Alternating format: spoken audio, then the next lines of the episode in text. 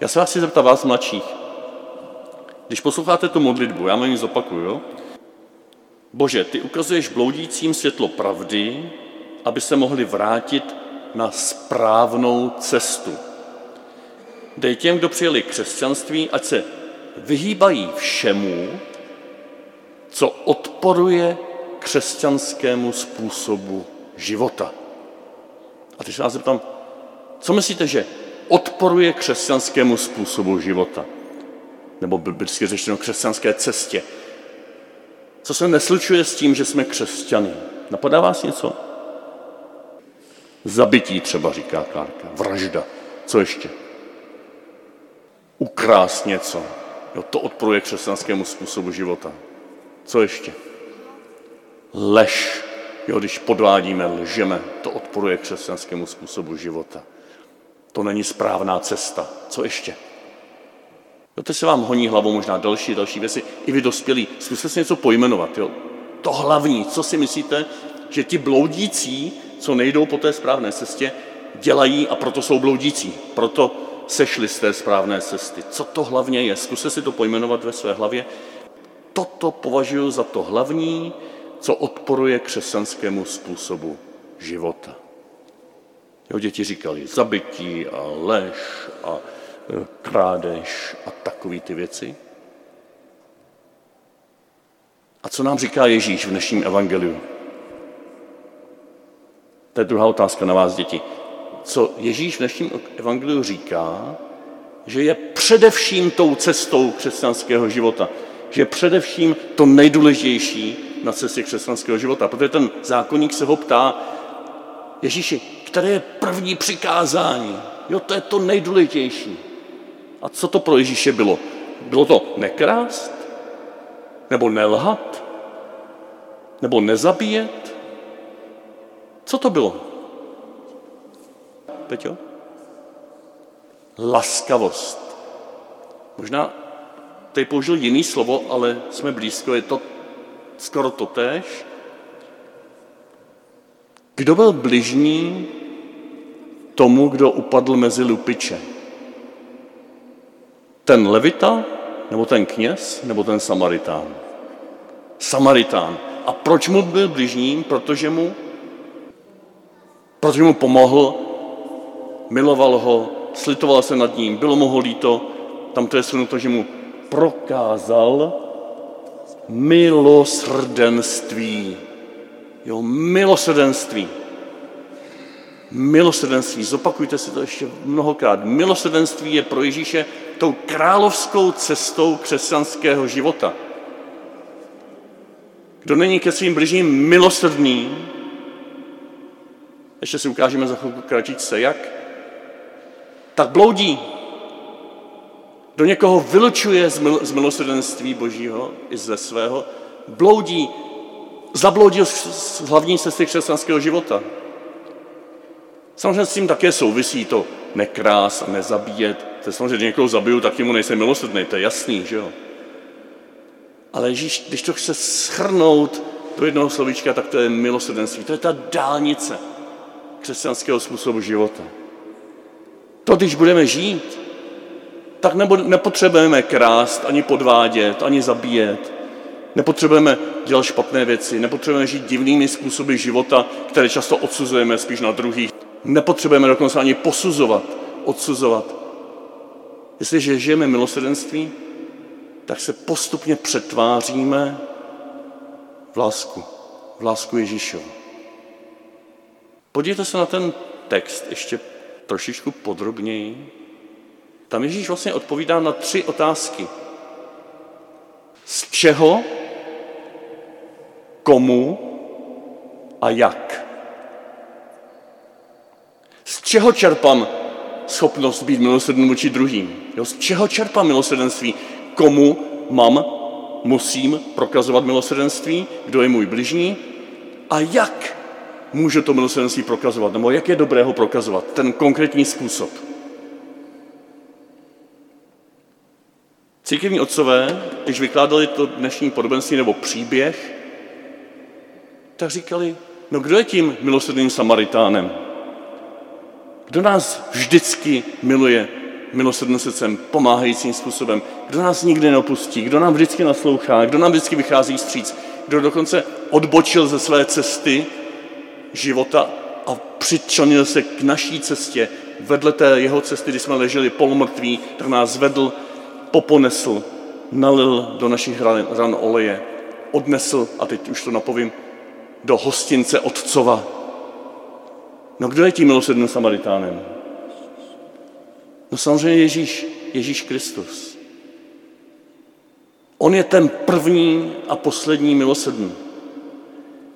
Když se ptám, z čeho mám čerpat milosrdenství, abych mohl být milosrdný, tak samozřejmě z Ježíšova milosrdenství.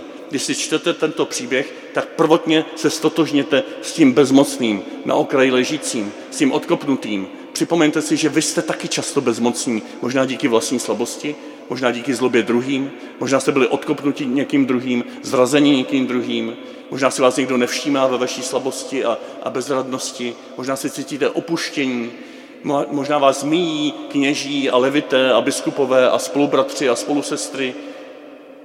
Pokud se takto cítíte, tak vězte, že existuje milosrdný Samaritán, který schází se své cesty božského života na nebesích, stává se člověkem, připojuje se k této vaší cestě, doprovází vás, uzdravuje vás, odpouští vám, provází vás i smrtí ke skříšení.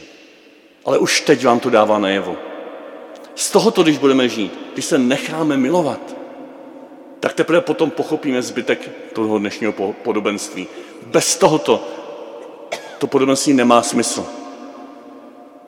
Protože práce, koho musím milovat, tak má smysl jenom tehdy, když jsem milován, když tu lásku někde přijímám, když se nechám Bohem milovat v Ježíši Kristu.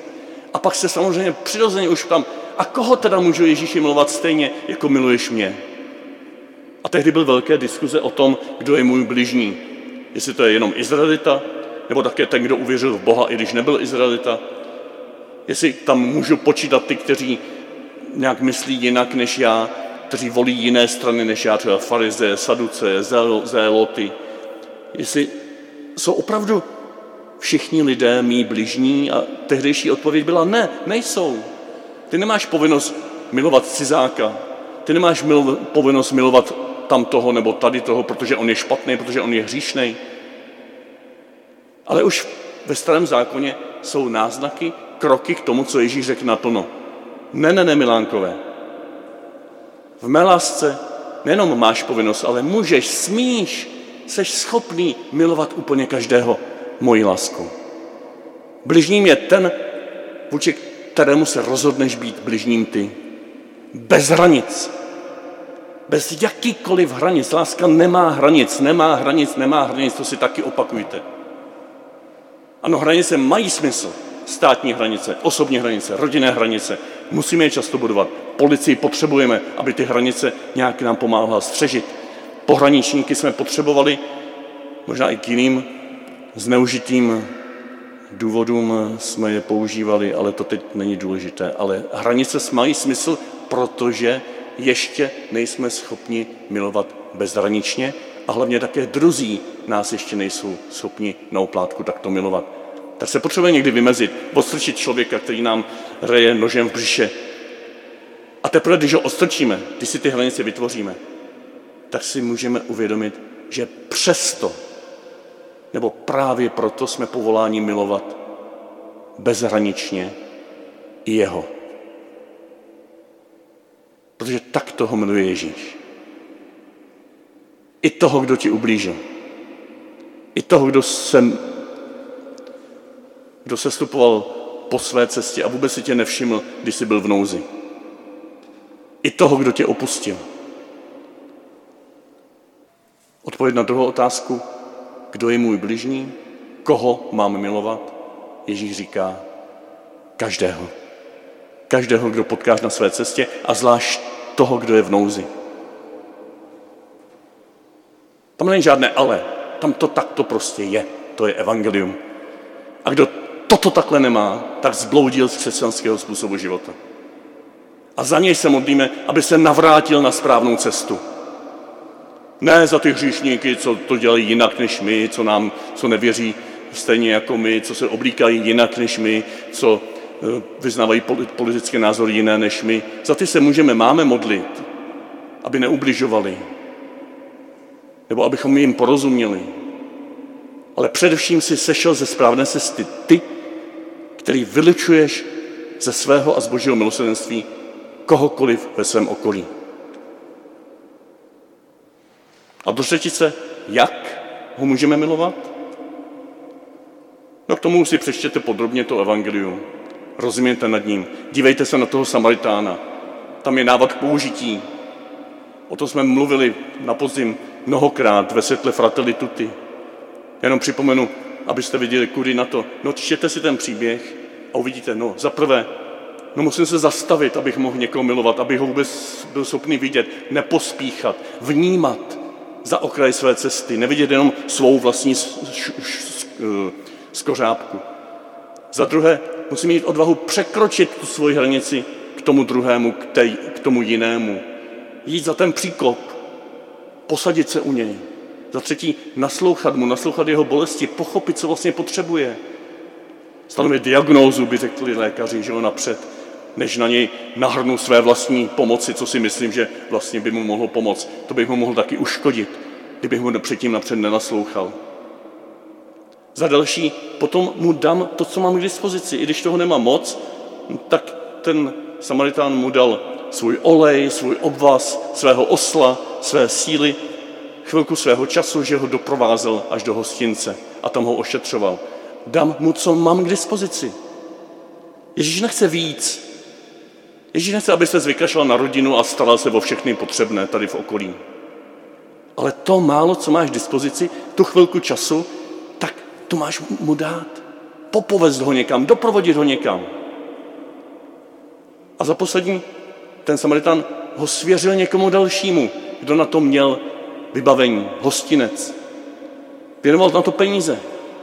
A možná ještě za poslední, až se budu vracet, tak to doplatím. On začal spolupracovat na tom, aby ten systém, ve kterém žijeme, to prostředí už tolik neubližovalo, nebo bylo aspoň léčivé pro ty, kterým ublížilo. Tohle je milosrdenství, takhle praktická je láska. K tomu jsme povoláni. Každý z nás, protože každý z nás jsme úžasní, v božích očích jsme vzácní, milovaní. A proto vám Bůh důvěřuje, že můžete, smíte, máte milovat úplně každého člověka na okraji vaší cesty, kterého potkáte, ať je jakýkoliv, nezávisle na jeho barvě kůže, nezávisle na jeho politickém vyznání, nezávisle na jeho sexuální orientaci, nezávisle na tom, jak věří nebo nevěří. Dokonce i svého nepřítele. Ježíš ti důvěřuje a dává ti návod k použití.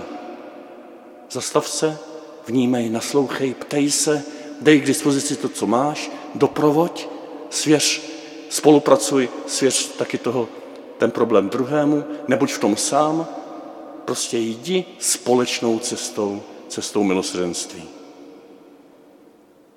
To je to, k čemu nás teď na Velehradě 6. vyzývali naši biskupové, když tam meditovali o té závěrečné zprávě naší synodní cesty za naši českou a moravskou církev. Tam zaznělo z úst římského kardinála Černého. Tou hlavní dálnicí dnešní církve a církve od počátku je společná cesta žitého milosrdenství vůči všem lidem.